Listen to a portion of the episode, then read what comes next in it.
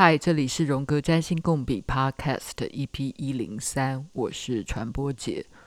不知道你有没有一种经验，有一个地方很痒，却烧不到那个痒处，或是那个痒一直存在，但是你却没有办法抓到它、烧到它，或者是定位它。它明明在你的身体的某处，但是你就是抓不到。这种情况发生的时候，也许你会觉得非常的诡异、沮丧，然后好像觉得自己生病了。我们今天要谈的就是一百五十度的次要相位。一百五十度的中文翻译其实还不少，有人称它为梅花相位。这个梅花相位呢，比较上次从英文翻来的。一百五十度的这个相位的英文叫做 quincunx。quincunx 指的就是这种五个圆点排成一个方形啊，然后嗯，变成一个十字样式。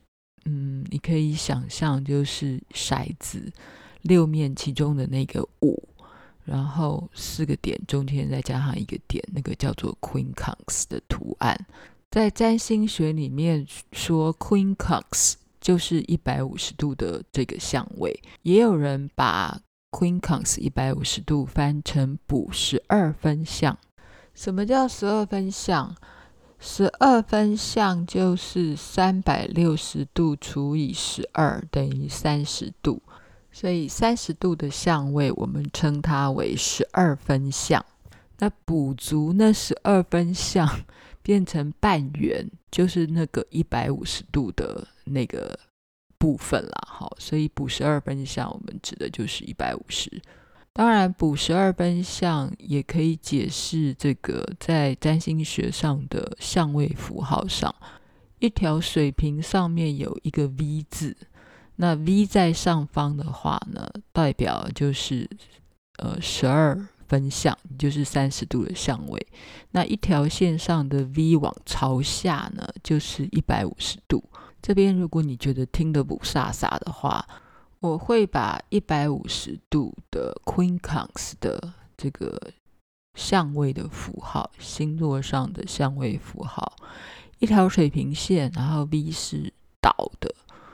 这个符号设为这一集的非苹果 Podcast 的大头贴，这个我相信大家都知道。你只要到 Google Podcast 或是商澳 Podcast 去 Google 一下，你就会找到我每次说这一集的大头贴是什么意思了。quincunx 在中文有时候也会有人把它翻成十二分之五相。这个翻法就很直觉了，它的意思就是三百六十度一个圆除以十二，哈，那就是三十度。那三十度是一份嘛，乘以五就是一百五十度，所以十二分之五相说穿了就是一百五十度的相位。再来，如果你想要找英文资料的话，这个一百五十度的这个英文翻译，除了叫做 Queen Cans 之外，还有另外一个很特别的。呃，翻法哦，就叫做 inconjuncts，这个就有趣了。conjunct 叫做合相，inconjunct 意思叫做不合相。但是当你看到 inconjunct 这个相位的时候，它并不是说不合相哦。conjunct 就是两个星星粘在一起，零度叫 conjunct。但是当你在读这个。占星的英文资料，你读到 inconjunct 的时候呢，它的意思就是一百五十度哦。那你要怎么翻这个一百五十度的相位呢？你很直觉的感觉就叫做不和谐。一个一百五十度的相位，然后不管是中文或是英文的翻译，都可以搞得这么的复杂或难以形容。你就会知道这个一百五十度的本质是多么的难搞。在大部分的占星学的课本或讲义里呢，呃，如果我们要简化一个相位的特质的话，我们会说合相呢，也许就是一种吉或凶，因为合相要看你跟谁合嘛。好，如果太阳跟金星，那当然是大吉嘛，对不对？好，那如果是二分相对立一百八十度，我们就说那是一个凶；那如果是四分相九十度，我们就说那是一个凶。好，这是一个困难相位。当我们提到三十度的倍数的相位，不管是三十度、六十度或是一百二十度，我们会说它是和谐相位。即便是嗯，我们称为次要相位的十二分相，也就是三十度相位，我们也会说哦，它是有帮助的相位。那如果我们读到的是一百五十度的这个 Queen Cox，或是补十二分，或是这梅花相位，或是十二分之五相位的时候，讲义上通常会写两个字，叫做疾病。这个疾病呢，在我看来，虽然嗯两个字就把你糊弄过去，嗯，而且是一个看起来没有人会舒服的两个字，因为有病嘛，谁谁会觉得舒服？嗯，虽然看起来很不负责任，但老实说，这个程度上，我觉得也蛮赞同这个非常简单的两个定义“疾病”两字。因为如果它是一种难以指认、难以解除、难搞的痒痒，很痒，但你又搞不清楚，又搔不到，真的是有点难过的疾病。在我们在各种的书里面或讲义里面都这样去理解了一百五十度的相位，Queen Cox 之后呢，我觉得还是提供给大家在。嗯，占星的维基百科里，哈，就是我曾经跟大家提过的 Astro.com，他自己设置了一个占星的维基百科，他怎么定义 Queen Cox 一百五十度相位到底代表什么？在这个词典里面说，Queen Cox 一百五十度的相位是最重要的次要相位之一了，意思是。大部分的占星师，许多的次要相位都不太看的，但是也许他们会关注一下这个一百五十度的次要相位。那一百五十度的次要相位，这两颗行星代表了什么意思呢？这两颗行星其实他们都正在努力中，这真的还蛮抽象的。呃，两颗一百五十度的行星，它们的容许度大概是三度。有的占星师认为到四度以内都是有一百五十度的相位。那一百五十度的相位既不和谐也不紧张，它就是具有一种特质，叫做难以解释。而且它跟那种四分相或是二分相的这种对立。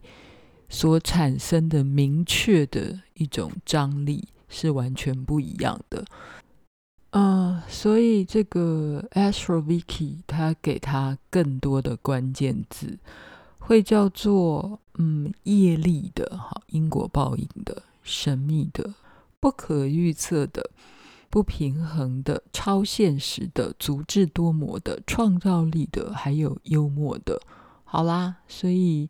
难以解释到好好坏坏都有可能，这个这种解释我就会觉得是嗯比较符合实情的。一般的占星师遇到了一百五十度的解释呢，嗯，除了疾病之外，他就会讲啊，你不心理不平衡，或是说嗯有这样的相位呢，你就是欲求不满，或是你想要得到了，你总觉得不满足。或是你常常会这个进入死胡同，转不出来，嗯，听起来很病态，但是呃，这样的解释就可能把这个相位解释了一半啊。如果当你嗯钻进了死胡同，然后被人家说你就是想太多了，你要放下。这个意思是什么呢？就是你想的还不够多，你还没有想通，你没有更厉害的方式去解决你这个搔不到的痒到底发生了什么。大家常常会被自己的朋友、家人就说啊，你就是想太多啦，然后呃，钻进了死胡同里面，就是想不出来。其实这不是想太多，诶，是你想的路线太一致，所以太重复，嗯，缺乏创意，所以你就是进入了一个呃撞墙，撞墙是撞同一面墙。但是如果你可以再想多一点，想细致一点，然后你就会发现一山还比一山高。最后呢，你就有比较可能叫做想通。想通的意思并不是不要想，哎，想通的意思是你绕了很大的路径去想到了更高、更复杂、更有创意的路径。然后你发现，嗯，原来你烧不到的那个痒，还是有可能用别的显微镜或是别的角度去指出那个痒到底是什么。然后那个痒被你形容出来，它到底长了什么样子，在哪里，然后是什么样的程度的痒。然后你用了什么样的方式去扫它，去接近它，去指认它？这个时候，你的那个一百五十度的困难，难以理解的那个困难，才会变成那个所谓的具有超现实的，然后是 resourceful、足智多谋的，或是创造力的，还有变成一种幽默感。许多占星师也都对 Queen Cox 这个次要上位做出不一样的诠释。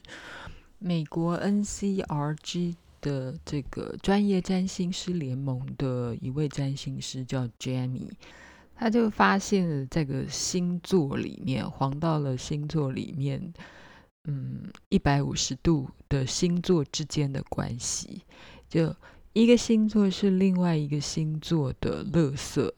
也有可能是另外一个星座的宝藏。他写的这个 title 很妙：One size trash is another size treasure。简单来说，就是呃，你顺时钟，好，你的星座往前数八个，你就会找到这个星座的宝藏。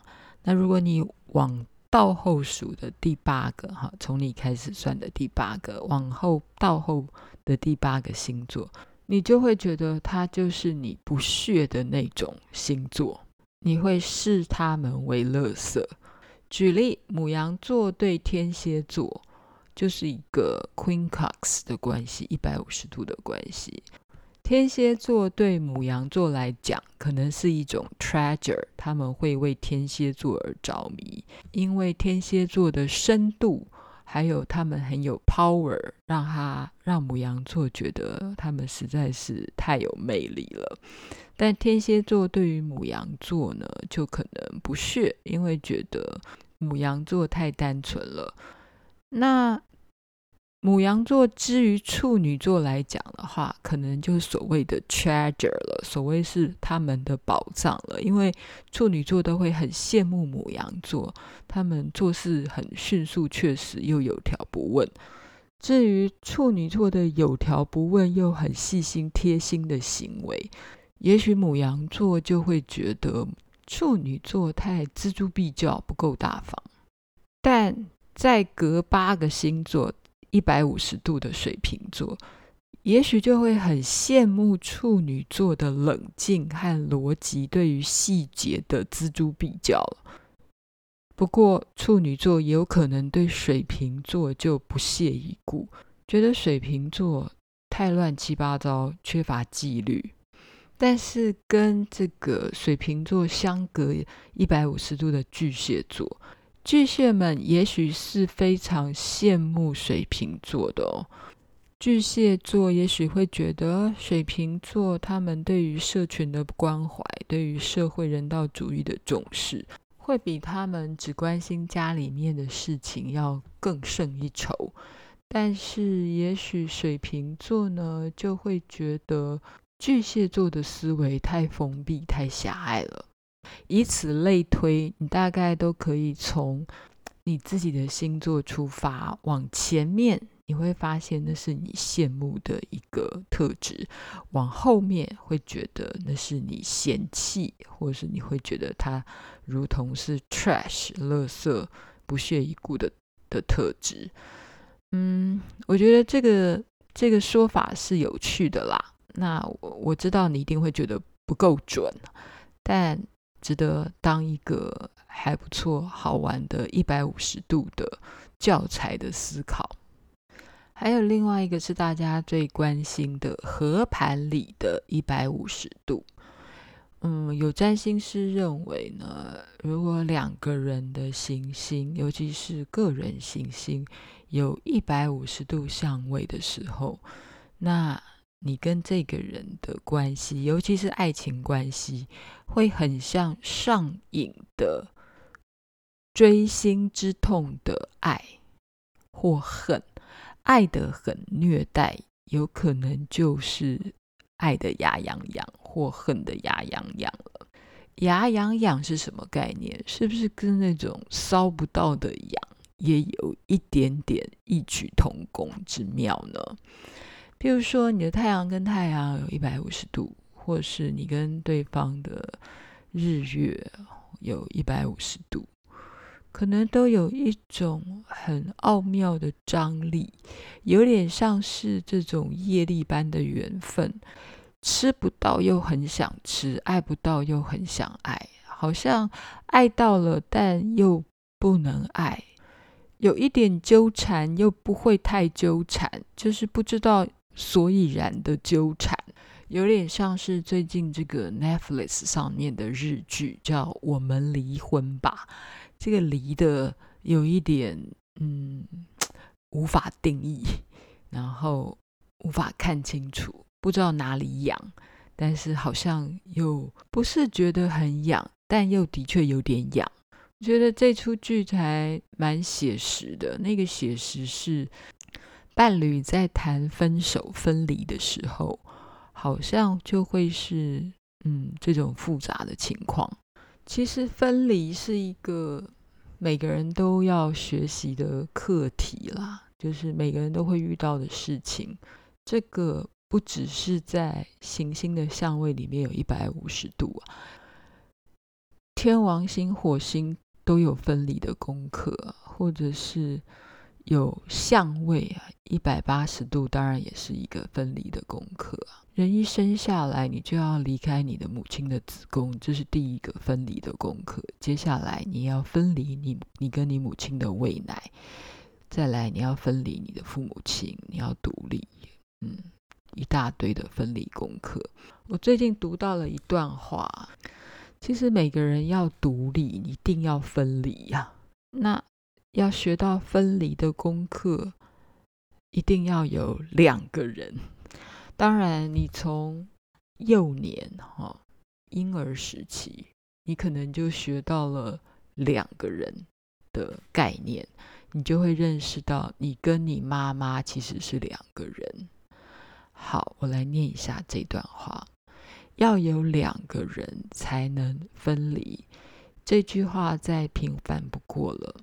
但是，这个再平凡的话，里面有不可动摇的真理。分离的双方必须要各自完成自己分内的分离工作。就分离是你自己内心的事情，跟对方其实没有太大的关系。这是为了从他者对自己精神现实的掌控中所解脱。就分离是你自己的事啊，你要自己跟你的对方彻底分离，那是你要在你的内心里面真正的离开对方的掌握。对于心灵来说，这个是代价高昂的工作。成功的程度总是相对的，取决于主体能够发展的个体化能力。你要跟对方是不是能够顺利的分体、分离、哈分开，取决于你自己的身心灵是不是够强大。两个伙伴之间发牌并不平均，就是你会觉得你要跟你的这个伙伴分离的时候，你就会觉得发牌不平均的意思是你们所拥有的资源是很不一样的。离去的他者常常被这个主体怀疑他握有王牌，就是如果你是被分离的，你会觉得对方的牌比你好，对方的资源比你多，而且呢，他还是因为他诡计多端，而且他背叛了你。所以你觉得他握有了王牌，所以为了避免面对他者时的无力感，主体又会试图像玩扑克牌一样时候的虚张声势，就是你要跟他分开的时候，你心里想着他手中握有的资源比你多，但是呢，你又要掩饰你内心的无力感。你又会虚张声势，你又会假装你好像握有的牌很多，你会把你自己打肿脸充胖子，然后嗯，其实就是虚张声势，就是你不愿意承认你比他弱，或你也不愿意看到你自己的无力感。好，所以嗯，被分离的那个人哈。假设就是被离婚的、被抛弃的那个人，嗯，在还没有分离的时候，他就先说了：“对，我要跟你离婚，我要离开你。”这叫虚张声势。然后你希望透过你这个虚张声势，迫使那个要把你抛弃的人揭露他的底牌。然后有的时候，你好像离开了，又回来了，然后。你又回到了另外一个虚假的出口，这真的是一个呃分离常常发生的事情哈。他断绝关系或更糟的自杀，想要以这种方法来确定生命与对死亡都有绝对的权利。许多人要分离的时候，就会先落下一些狠话，譬如说。好啦，不管怎么样，那我去自杀好了，我去死好了。其实会落下这样的话的人，他当然表达的内容有非常多。他想表达的，有可能就是想要对他的生命跟对死亡都掌握他认为他所掌握的权利。好，乃至于对。一切人类关系与分离中必定包含的未知的部分也是如此。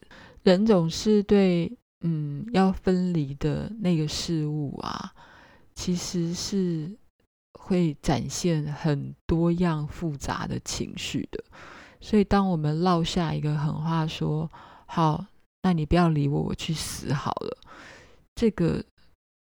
我们我们讲所谓的情绪勒索，其实这个勒索的背后要展现的是他对生命、对死亡，他是掌握这些权利的。嗯，这好像是一种好面子的虚张声势，但这样的虚张声势的欲望已经跟生死有关，跟你的死亡有关。这个非常写实啊，就是写实到。嗯，他就是有一个极度的恐惧，然后要紧紧的抓住、控制。那不管怎么样，我至少可以控制我自己的死亡吧。好，那他背后的目的到底是什么呢？嗯，也许他只是想要夺回要抛弃他的那个他者，令人很嫉妒的位置，所以他使出了各种办法，想要。表达他并不想分离的那个欲望。我现在好像谈了一个有点纠结的两者之间的关系，对不对？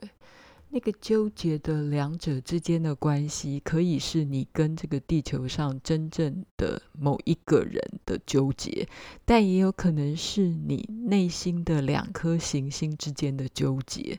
假设你的月亮跟火星就是有一个。一百五十度的相位，你自己的月亮跟你自己的行为，就是发生了刚才我说的那种难分难舍的痛苦，或是难分难舍的嫉妒或羡慕，就产生在你自己的内心世界里面。所以你自己内心世界里面的纠结，有时候是你自己个人的事，只是被你投射到这个地球上，你跟另一个他者之间的关系，但其实内心显现的还是你自己呀。合盘上有一百五十度的，也有人认为这就是一种神奇的一拍即合。不过一拍即合也可能只是暂时的，那个暂时是为了服务你，看到你自己的纠结，然后嗯，顺利、轻松的分离、放下，并且让你的实力更好，分离的实力更好，成为更独立的个体，一切都是在你的内心啦。其实跟别人他者关系也许不是这么大，别人有可能只是你的镜子而已。今天这一集要特别感谢我的老朋友 Y I N G 应同学，他说因为一种冲动或隐约的召唤，在生日的时候重听了第九十三集，倒退噜是必然的。有些内容忘了，也被另外一些内容重新启动、启发，觉得即使跳脱出占星的层面，人生本身也是会逆行的。对啊，人生本来就是进进退退，不会一直往前进的啦。偶尔的退化也是一定会发生的。就是这几年都有这样的感受，所以重新又回来听那集。谢谢你，银同学。现在祝你生日快乐，有一点晚了，对吗？但是也许我一定可以祝福你在新的这一年，迎向明年生日的这一年，一定会长出新的智慧跟新的启发。另外，也要谢谢另一个真爱 Choco，感谢你继续支持我，真的很感谢一群嗯。持续在听我这个 podcast 的老同学、老朋友，嗯，虽然我真的更新很慢，但我知道你们一直在。好喽，想要告诉我什么的，或是鼓励我什么的，欢迎你到苹果 podcast，嗯，留言给我吧，或是点下面的说明文连接，请我喝咖啡。继续支持我创作，嗯，我提问，回的很慢，我一定会回。我们下次见，拜拜。